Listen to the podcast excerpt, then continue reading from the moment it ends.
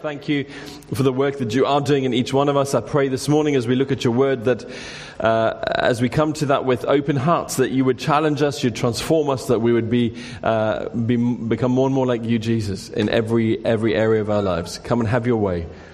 Amen.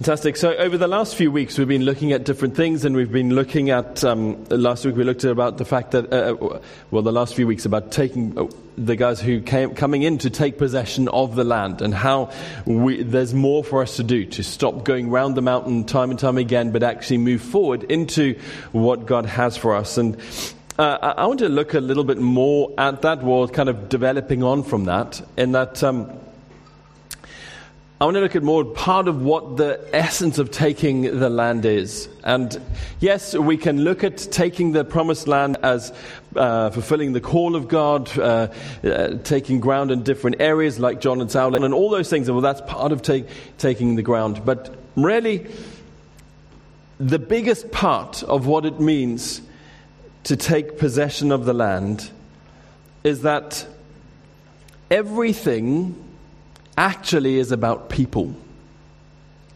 It's not about programs. It's not, a, it's not so much about your, the purpose of God in your life or anything else. It's about people. Because people are important to God. It's not about the programs or your possessions or, the, or, or progressing into different things or, or all of those things. Because what lasts for eternity are people. Your job doesn't. Your reputation doesn't. Your anything else doesn't. It's people that are important to God, and it's people that uh, last for eternity. And so, really, that which has eternal value are the lives of people. So, in essence, really, for us to understand fully what it means to take possession of the promised land is for us to understand that that is people who come to salvation. That's the most important thing. People are what is on the heart of God. Not our programs, not our strategies, not our vision or our goals or anything else. It's people. Yes, God uses all those things to help us get there, but we mustn't ever lose sight of the fact that the most important thing is people. If you look at Scripture, nothing else in all of creation is created in the image of God except man, humanity. Nothing else. Because when we see where God created man in his own likeness, and he made them in his image, and that's us.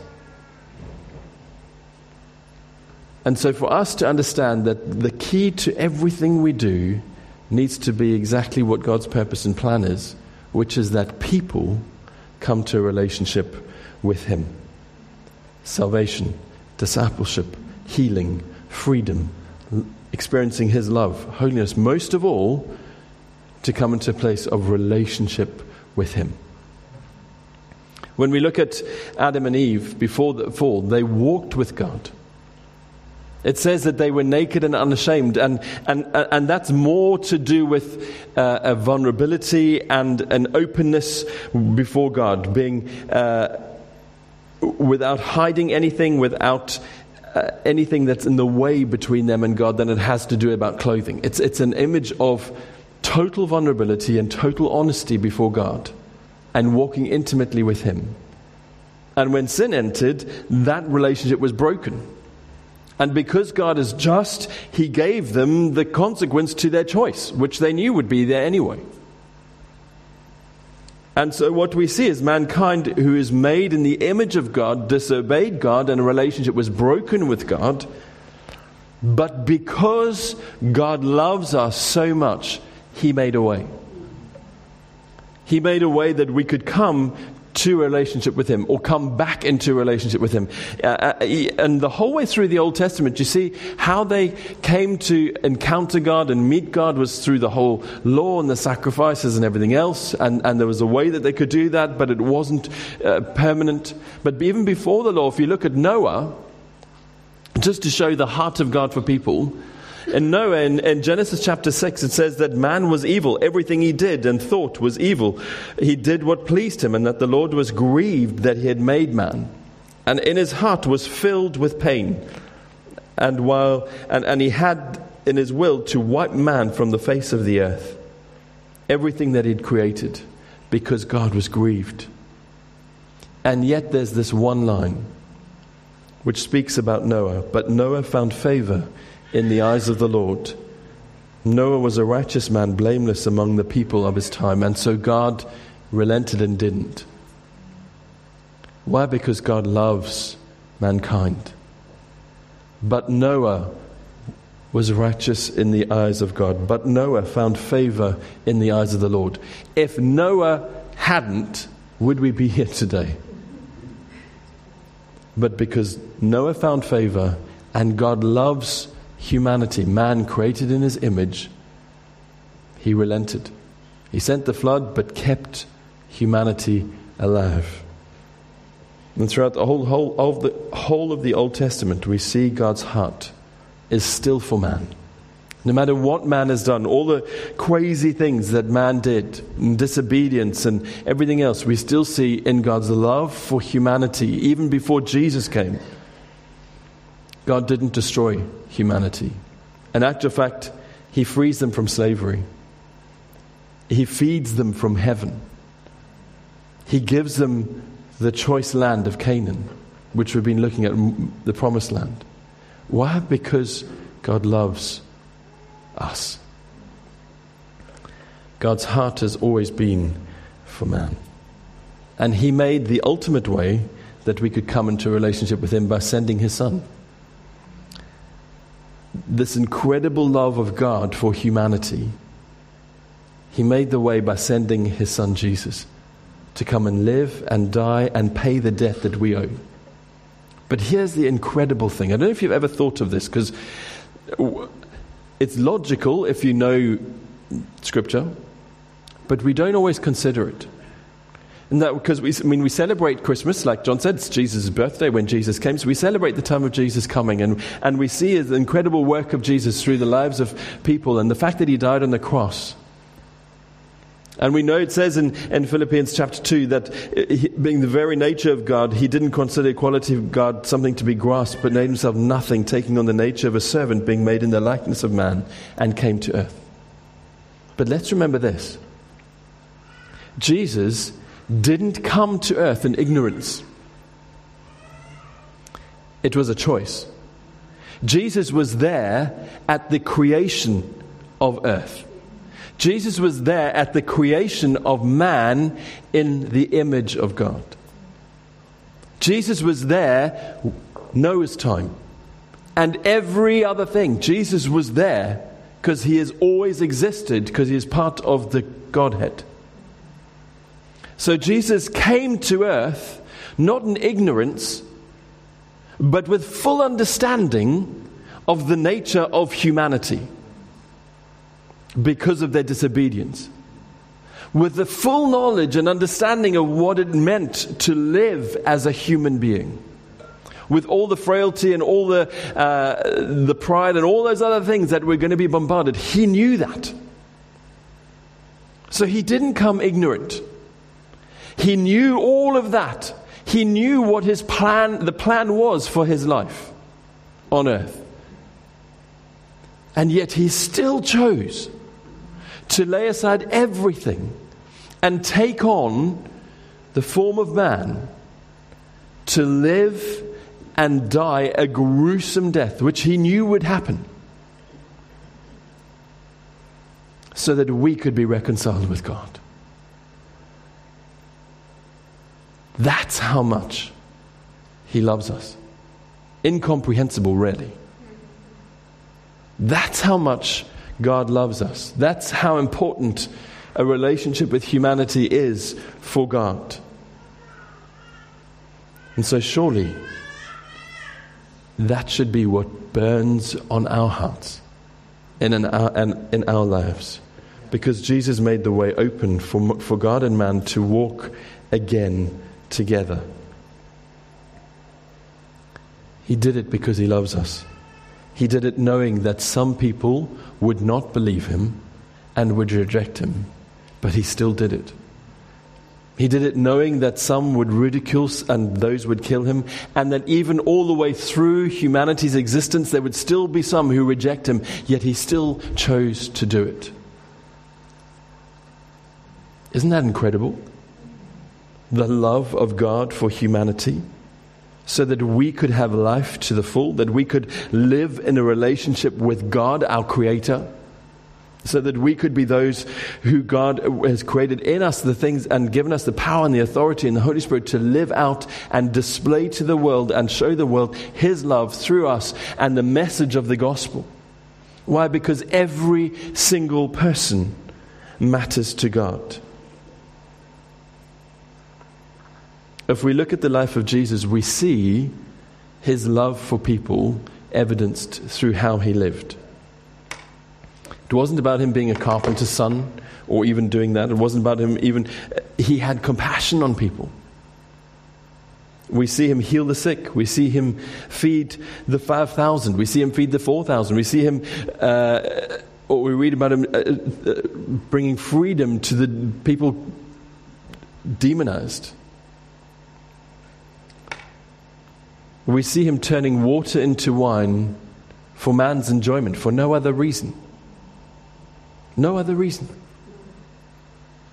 We see him speak to outcasts. There's the Samaritan woman at the well. There's Mary. There's Zacchaeus. There's Lazarus. There's the children who come to him. You can go on and on and on. Just read the Gospels and see how the love of God for humanity is outworked in the life of Jesus. And then we realize that's who we're supposed to be like. When we look at walking in and taking possession of the promises of God and the promised land, it's not for our benefit. It's so that all humanity can come to a relationship with God. And yes, we do benefit in it by, as a byproduct. But in actual fact, our purpose, our call, the, the promised land is to see people come to salvation because they need Jesus, because Jesus is the answer and because people matter to God, and that the Father is compelled to reach the lost, uh, to reach people. It's who He is.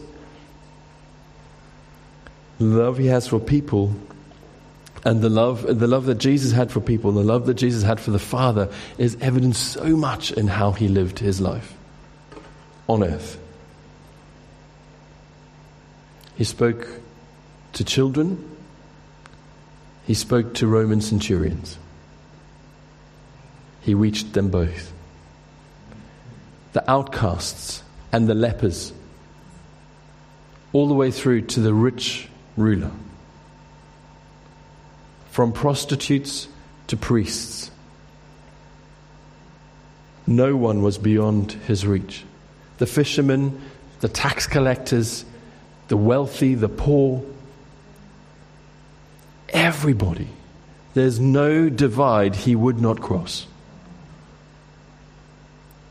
And so the same should be true for us. His unconditional love, his acceptance, his forgiveness, his hope is for humanity. Every single one. And so we are in the next few weeks going to look at different things about the, what it means to take possession of the promised land. But this, in essence, needs to be the bedrock, the thing that goes through every aspect of what we do. Is that we would have an understanding of God's intense, incredible love for people and his desire to walk in relationship with them, that they would come to salvation, be plucked from darkness into light and that He works through us, the church, and that should be the most important thing in our lives, apart from Him, is to see others come to a relationship with Him. The same is true for us today. The cross is the message of the gospel, the evidence of God's love. That same love that God has for humanity, the question is do we have that?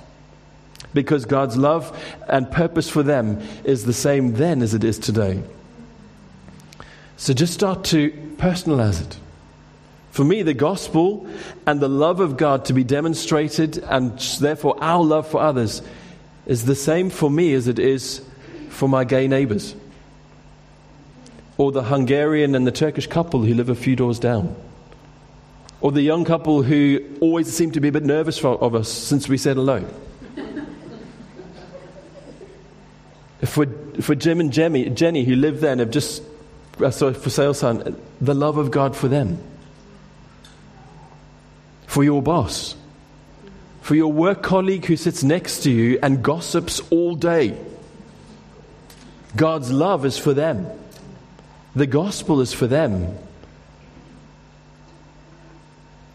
Your unsaved family, God's love is for them. There's no one and there's nothing that should divide and separate us from reaching others with the gospel. From what we would consider the worst sinner to the nicest sinner. we somehow divide these people. Well, these people are easy, they're nice, they're dignified, they don't do all of that. They, if they don't know Jesus, they're sinners. And their, their, their future is without God until they reach, they reached and they meet Him someone who does the most appalling things. Think, well, God still reaches. They're still important. They still need the gospel.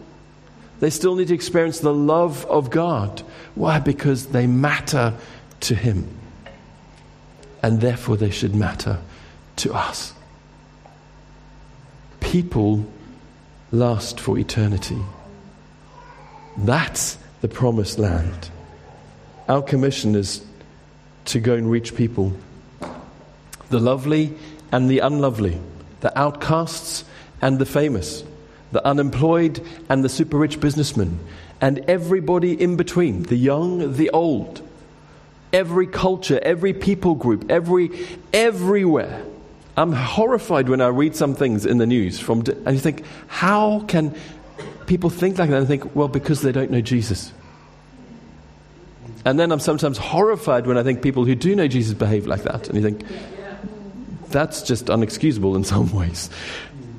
But, the point is this if we have encountered God, if we are children of God, and we have the Spirit of God in us, then we must become more and more like Jesus. And his heart for those who don't know him should rage through us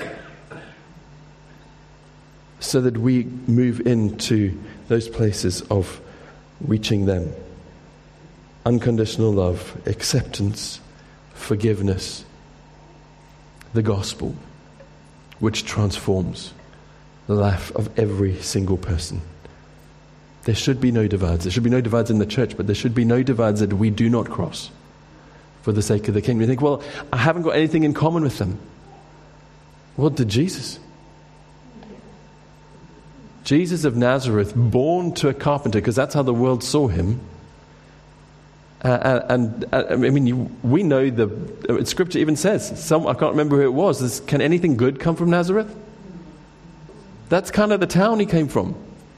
In modern day, you can kind of hear echoes of that. Did anything good come from Crawley? It's like, yeah, the gospel. And so the same, you see, they didn't have anything in common a carpenter's son in a forgotten backward town, and a rich young ruler, a Roman soldier. The, uh, what have they got in common? Didn't stop Jesus. Why? Because the gospel's for everybody. The love of God is for everybody. And so it should be through us to everybody. God's heart for people. Our hearts for people should be just like His. We just need to ask God to help us have that heart, His heart, for those who don't know Him, so that we're bold enough to take the step and reach across.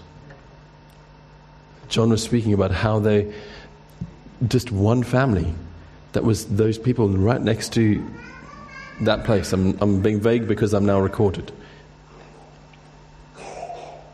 those that are in front of you, reach them. Those that are in front of you, love them. Even if you think it's really hard, look at Jesus. The truth is, none of us are easy to love. Not even you.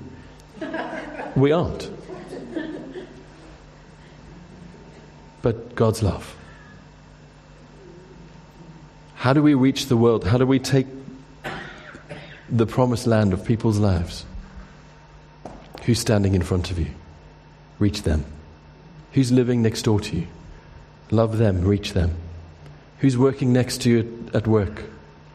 Who's the client that comes in? Who's standing next to you in a queue? Who's, who are you naturally drawn to? Who, who do you sometimes avoid? All of them. whoever's in front of you, one person at a time. That's who we share the love of Jesus with. That's who we share our faith with. That's who we pray for. That, and God does the rest. But we are the ones who need to be carrying His love to them. Also means that as we do that, we, sometimes we don't step out because of fear. Fear of being rejected, fear of being thought weird, fear of all sorts of stuff. But you know what? Jesus knew that some people would reject him and he still came to earth. Jesus knew some people would hate him and they still. And anyway, Scripture tells us if you love those who love you, you're no different from those who are unsaved. If you lend to those who pay you back, you're no different from anybody else. Even sinners do that. Love those who hate you. Pray for those who persecute you. That's what it means to reflect Jesus. That's what it means to be believers and showing his love for others. And we embrace those relationships, whether it be with people in the church, with discipleship and friendship, or people who don't know Him. We don't come into it, well, this is now I'm going to teach you, I'm going to tell you. It's like, I'm going to share my life with you. You see, if we always approach it with, I've got something to tell you, I've got something to teach you, we can come across very arrogant and know it all, and we close the door. If we come and say, actually, let me just share my life with you, I want to share the love of God with you. Without saying it, we just demonstrate it. And when they ask, then we, and I'm not saying we don't preach the gospel, we do. But we don't go to our, I won't go to my neighbor and say, look, I want to, I want to come and share the love of Jesus with you and teach you about scripture. They, when they found out I was a church leader, that one of them stepped backwards because they kind of think because of the history of the church's persecution of those who are homosexual. And suddenly, uh, what do you do? And, they, and uh, I said what I did. It's almost like the Jehovah's Witness whose house it was that they lived in. It's like when I told him I was a church leader, he also stepped backwards. But it's but we don't stay there. We say, okay, but that's okay. I'm still going to share my life with you. I'm still going to talk to you. I'm still going to love you. I'm still going to show you who God is. I don't say it, I demonstrate it. That's what it means to say, God, you've placed us here. The promised land of Crawley is not the soil and the buildings, it's the people. Who in your life, in your world, needs Jesus? Every single one. See, people need love and acceptance and all of those, but most of all, they need forgiveness and they need to encounter God. Because until they do that, they won't experience true, true love. They won't experience true acceptance until man's greatest need. I know the world tells us man's greatest need is love and all those other things of acceptance, and man's greatest need is forgiveness of sin. That's man's greatest need. Because without forgiveness of sin and encountering God, their eternity not just the next five years, their eternity is without God. And because of eternity, Jesus chose to come so that we could have a relationship with Him and live for eternity with Him, reconciled to the Father. But we need to show God's unconditional love, everlasting love to those around us. When we look at God's love, that's the one we need to embrace first, is God's love. Scripture tells us Jeremiah 31 3. Don't try and write, if you're writing notes, don't try and write all these down. I'm just going to go through them quickly. Jeremiah 31 3. I've loved you with an everlasting love. 1 John 3 9. How great is the love the Father has lavished on us so that we be called children of God. And that is what we are. 1 John 4 8. Whoever does not love does not know God because God is love. We love because he first loved us. Romans 5 God demonstrates his own love towards us that while we were still sinners, Jesus died for us.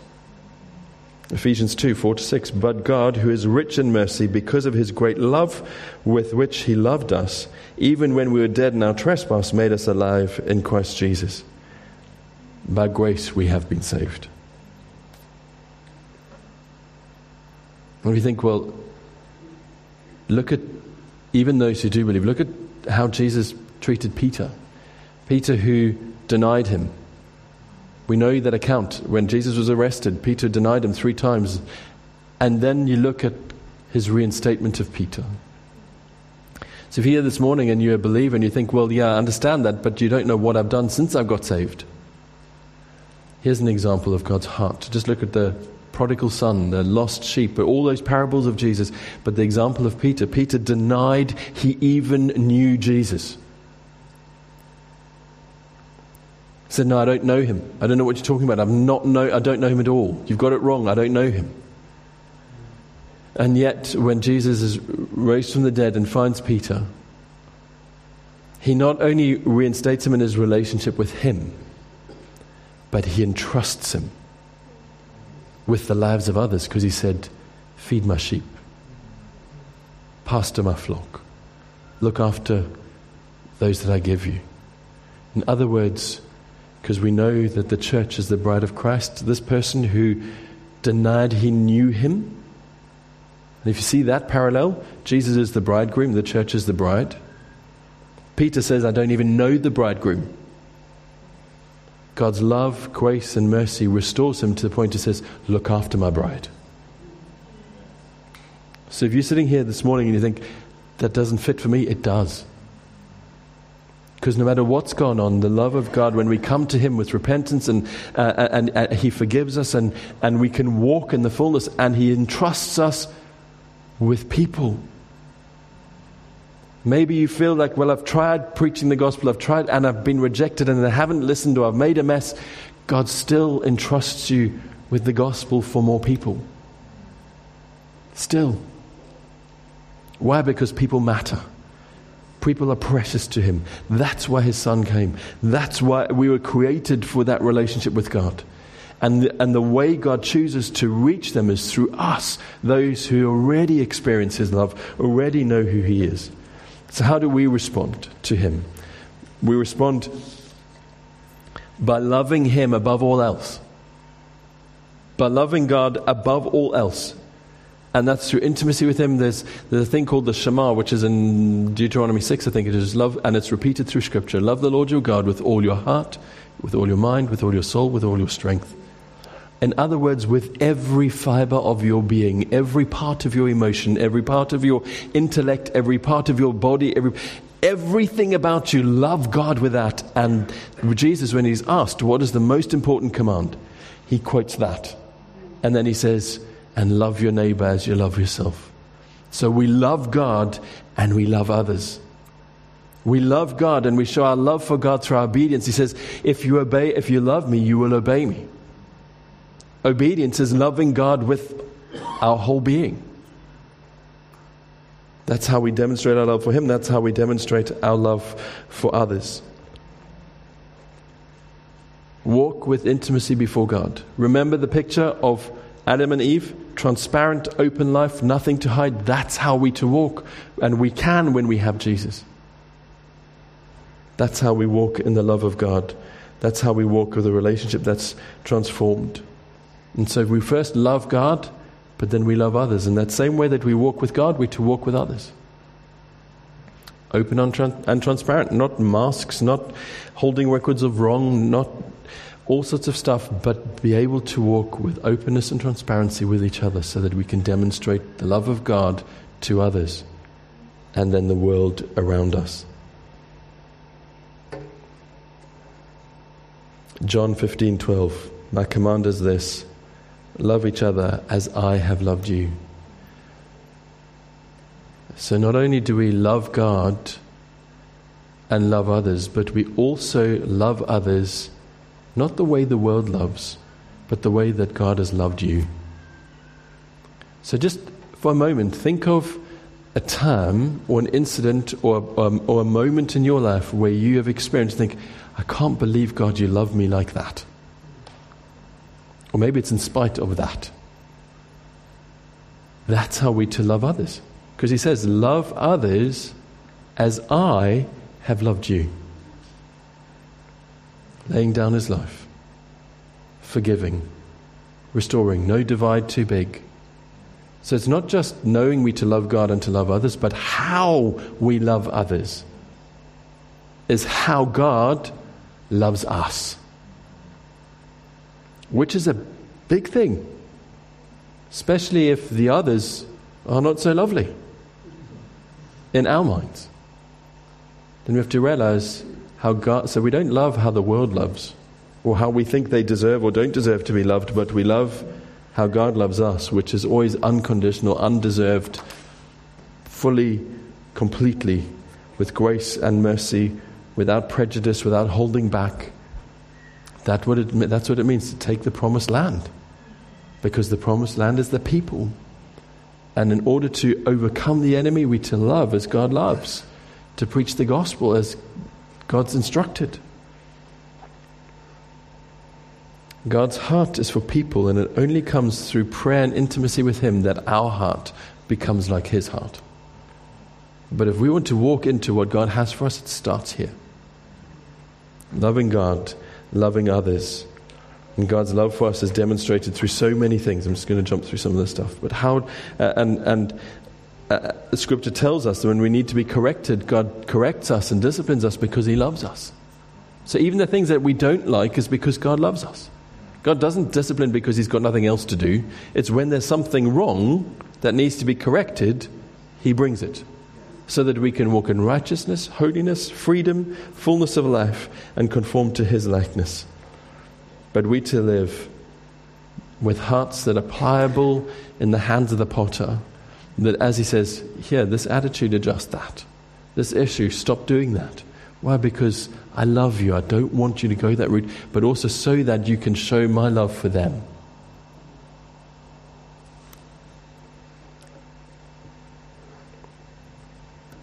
Remember that God's heart is for people who are the only ones in creation who created in His image.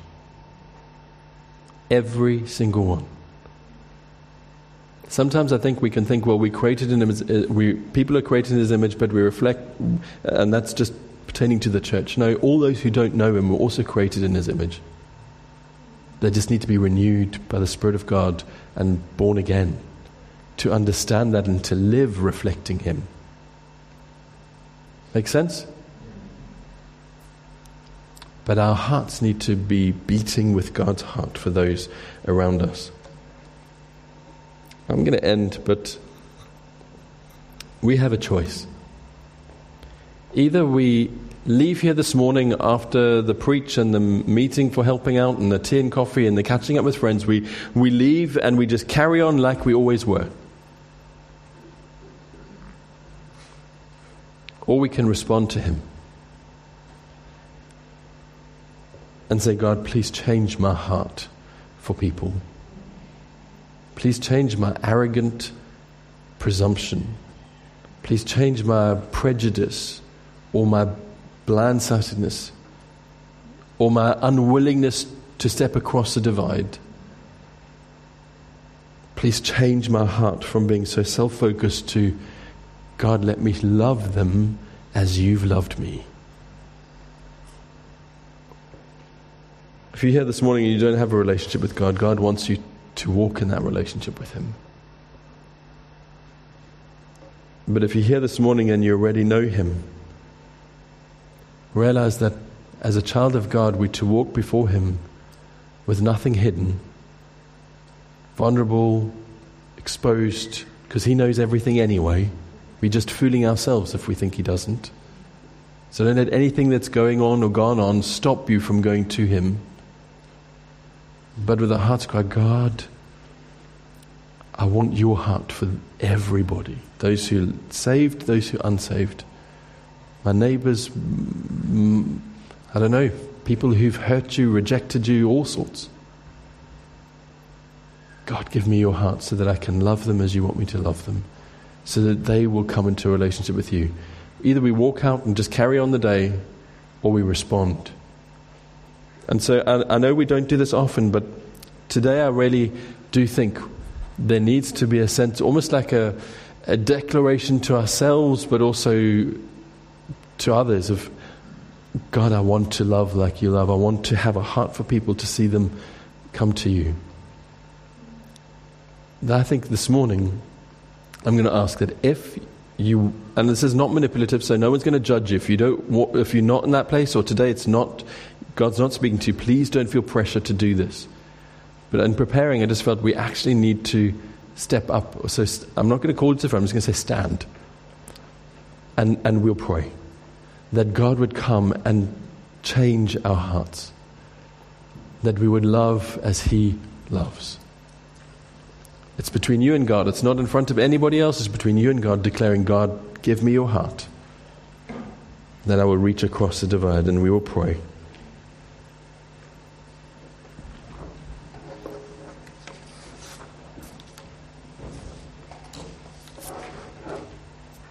Father God, I thank you. Thank you for your incredible,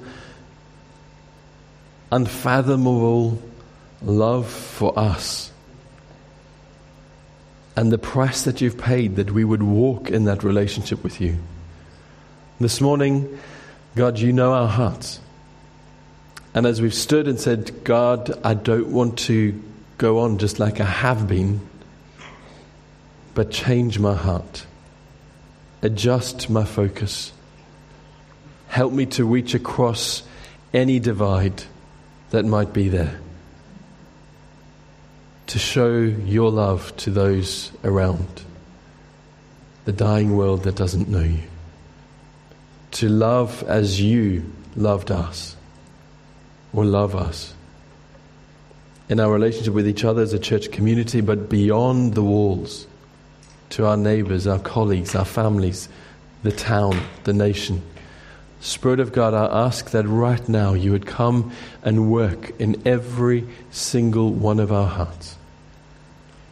Change our thinking, adjust our attitudes, transform us. Lord, this morning we surrender like clay in the hand of a potter.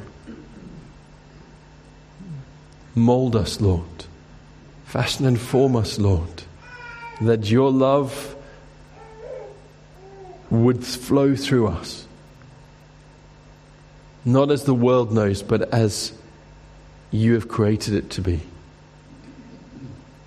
And God, give us that heart and passion to reach those around us, to demonstrate that to a lost and dying world. Give us courage and boldness where we've sh- shrunk back and held back. And break our hearts for the lost. that our love for each other be evident, evidence to them that we are your children, that we would walk open, unashamed, accepted, loved, free with you and with each other. In Jesus' name. Amen.